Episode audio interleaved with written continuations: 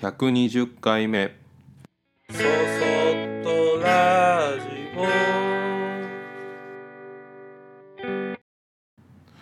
皆さんこんにちは。こんばんは。そそっとラジオ木又俊吾です。えー、何度もこのところを繰り返し言ってますが 忙しい時間を過ごしてましたでまあそれがだいぶピークを迎えそれが過ぎた感じが出てきてちょっとホッとしています。で本当もううん多分半年ぐらいかな。すごい自分の中で忙しいないつまでも終わんねえな仕事がと思いながら必死に頑張って制作しててでまあその忙しさの割にピリピリすることも少なく、まあ、ただ「あ疲れた」みたいな空気はふんだんにあったとは思うんだけどまあ、うん、気分の抑揚もそんなにつかず淡々と向き合うことで失敗とかが減ってで結果仕事も早くなるっていう。でこれはうん僕にとってはあのこのどうだろう3年ぐらい？3年から5年ぐらいの中でとても自分自身が成長したなっていうふうに実感できることでで苦手でもあったのですごい嬉しいなって素直に思ってます。まあ、そのおかげでそのスケジュール的にこれちょっと難しいんじゃないかなとかって思うことでもあのなんとかあの実現できてで、まあ、それとともにね売り上げも上がって嬉しいやっぱ嬉しい。で嬉しい反面あのこの今のやり方で制作してあの丁寧にやったり、えー、気分のこう抑揚がなく淡々とやることであの作れる数も増えたんだけど現状がなんか精一杯のような気がしてでまあ時間と体力のことを考えるとこれ以上仕事を抱え込んだりこなしていくっていうことはちょっときついかなとも思うような時間でした。僕の作るものはなんかその型を決めたり図面を作ってそれにまあ合わせその目標に合わせて作っていくというよりかは僕自身が作りながらその時の気分だったり感覚とかムラでうんとこれはいいなと思ったもので進めていくということがほとんどでで正解があるようでない 状態ではあるのでそれを誰かにこうちょっとこれをやっといてみたいなこれ作っといてみたいなこと外注だったりお手伝いを頼むっていうことがすごい難しい仕事だなってずっと思っているんです。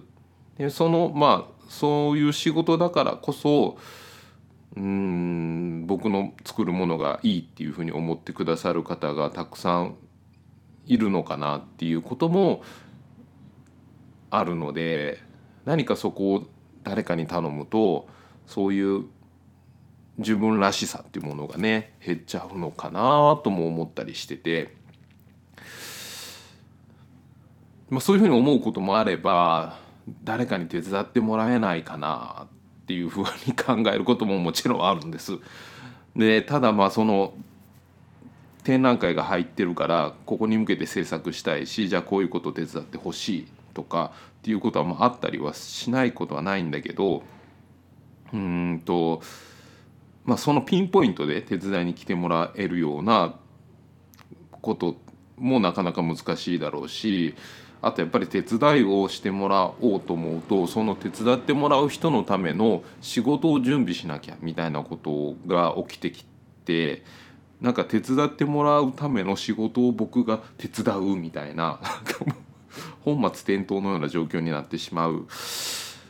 となんかこうちょっとねなんか手伝ってもらう意味がないんじゃないかなっていうふうに思ったりして。で、まあ、さっきも言ったみたいにピンポイントでそういう作業はあるけど例えば毎週週1回2回だけ来てやってみたいなことではないからうんなんかそんな風に考えるとね手伝ってもらうのも失礼だなとも思ったりして本格的に本腰を入れて考えてきてないことの一つでもあります。先日あの税理士さんとあの年末の面談に行ってきてで、まあ、この1年ぐらい1年ぐらい前からあの僕のそういう経理部分っていうものを、えー、なんて言うんだろう、えー、管理じゃないね。あの監査というかなどういう言い方がいいんかな。顧問として見ていただいてて。でで今年の納税額の予想納税額とかそれに基づいて税金の仕組みとか目安になるような数字とかそういうのをあの勉強会のような感じで知らないことを、まあ、僕は率直に聞いてでそれに対して教えてくれるみたいな。でどういうことを思ってますかとかでこういうことしたいですとかっていう話をしたりとか、まあ、すごいあの有意義な時間であの僕はこの僕がお願いしてる税理士さんにお願いしてよかったなってすごいあのお会いしたり何かしていただくたびに思って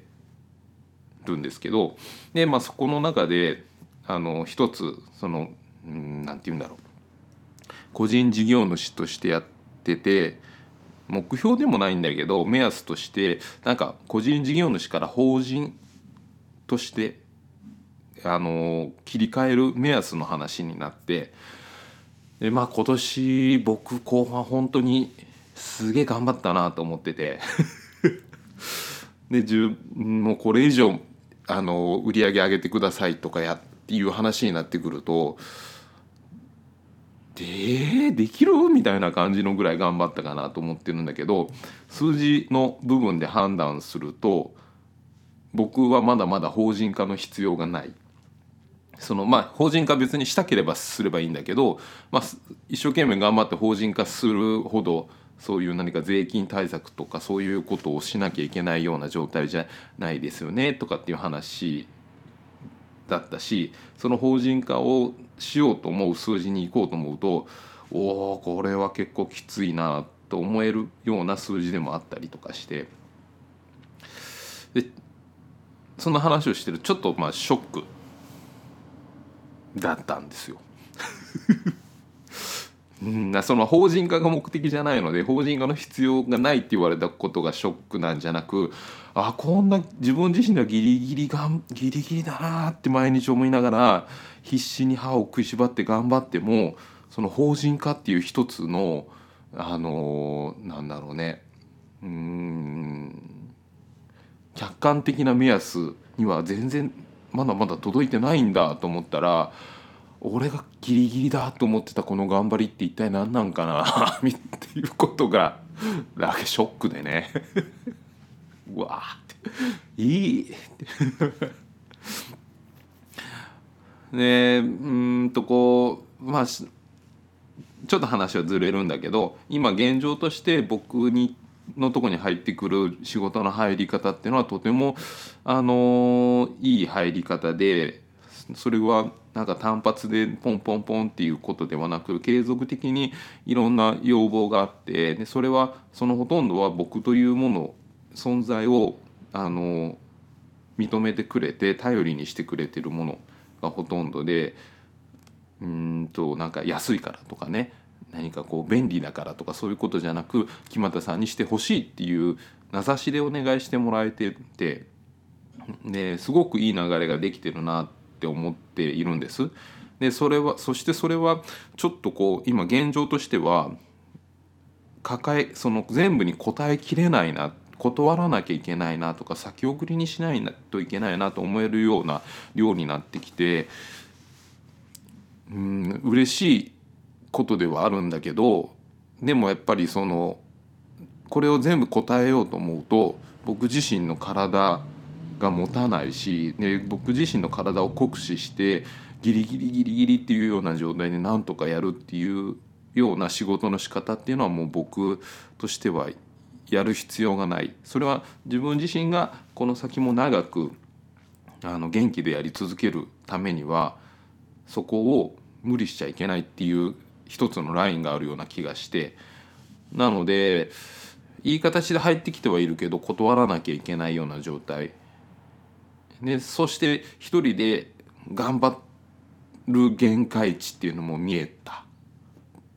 なんかそんな面談でもあったんです。で面談の帰りにあのいつも木材の競りが月に1回あるんだけど小1時間ぐらいかかる場所にあるので、まあ、それの下見に行きがてらドライブをしてで結構僕はそういうドライブの車中とかに物事考えたりまあね一人のプライベート空間みたいな感じだったりするので散歩の時とかもそうだしあなんか一人でなんか物事考える時にドライブって僕の中ではすごいしやすくて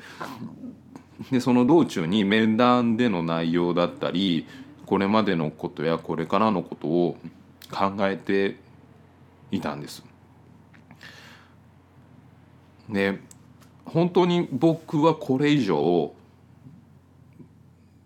なんかこう制作できないのかみんなの期待に応えられないのかっていうそんな自問自答をずっと続けてました。で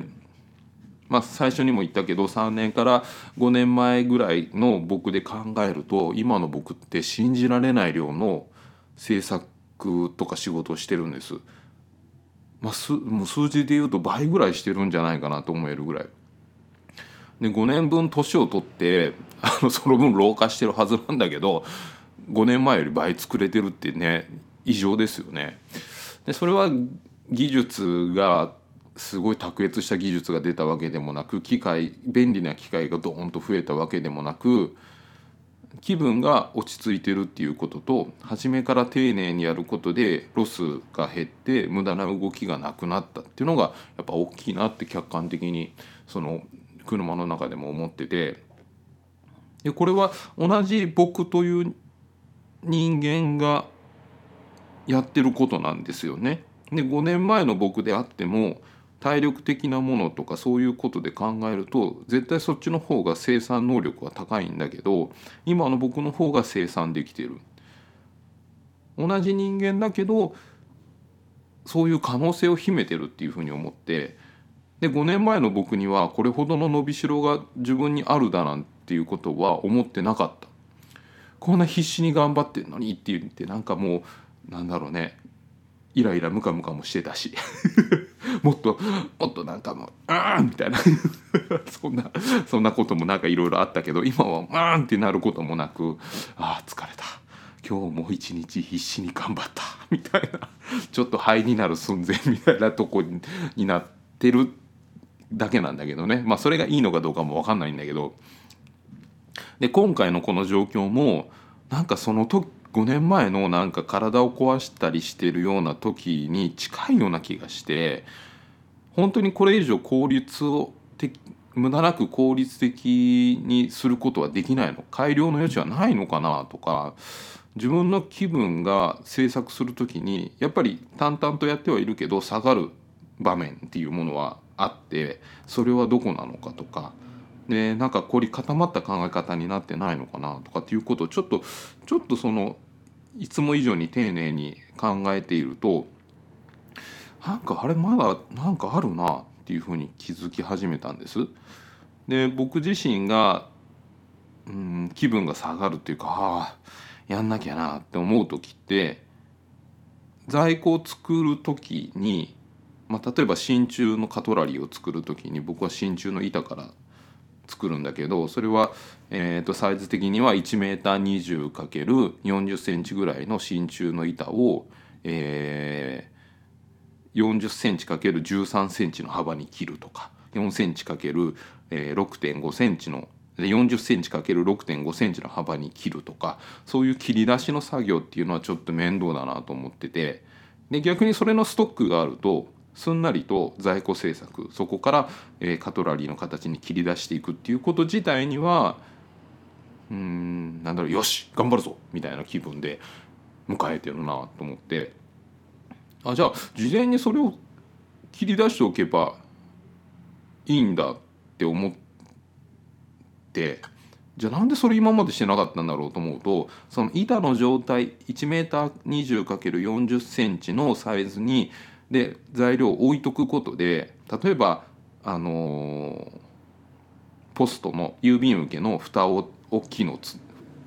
蓋を真鍮でやりたいとか真鍮の表札を作りたいっていう時に大きい材料であると僕は安心なんですよね。好きなように加工できるので。それを切り刻んじゃうとそういうものがないっていう時に買いに行かなきゃいけないっていうのが面倒だなと思ったりするとかなんかそういうことなんだけど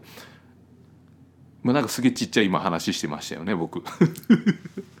じゃあ切りストックも切った上で大きい材料も買って置いとけばいいだけの話なんですよ。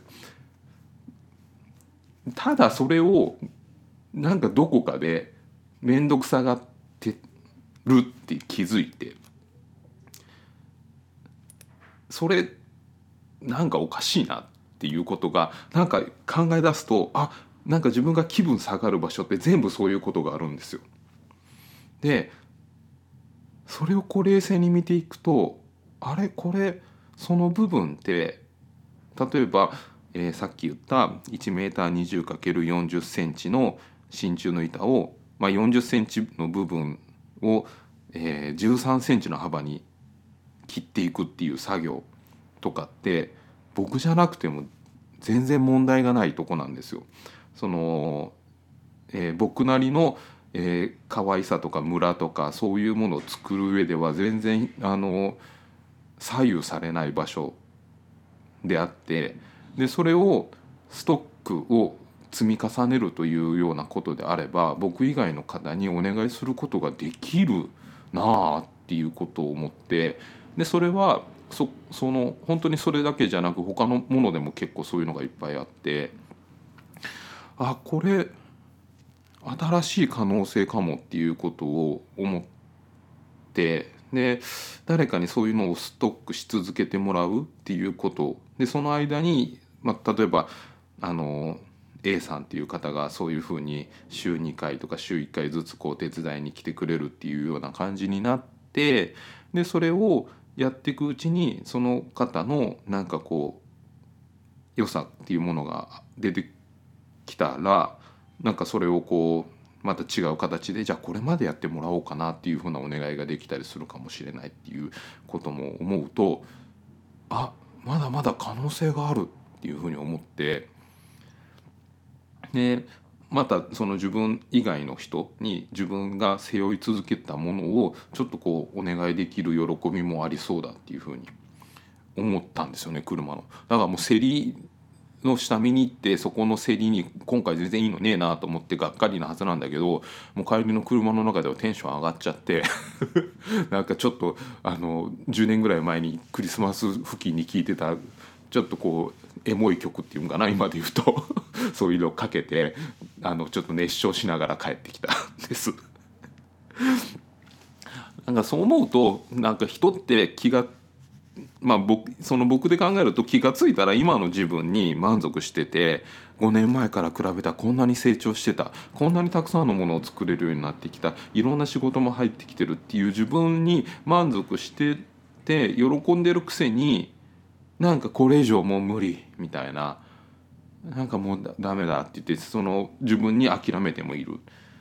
なんかそれを今回数字をベースにして客観的な角度からあの全然僕のものっていうものを評価するっていうことじゃなく数字の側面から話をしてもらえることで違う角度から考えることで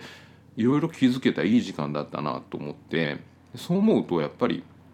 僕自身もそうだし他の人も子供だってそうだしあのおじいちゃんおばあちゃんとかだってそうだと僕は思ってるんだけどみんなみんないつだって可能性の塊だなっていうふうに思ったっていうなんかそんなちょっと前向きな忙しさのピークを過ぎたから余裕が出た からかな？前向きな話で今回は、えー放送しました。えー、そそっとラジオでは皆様からのご意見ご感想をメールにてお待ちしております。メールアドレスは soso.good の G ポイントの P 数字の 53.net そそ .gp53.net こちらまでお待ちしております。それではまた次回。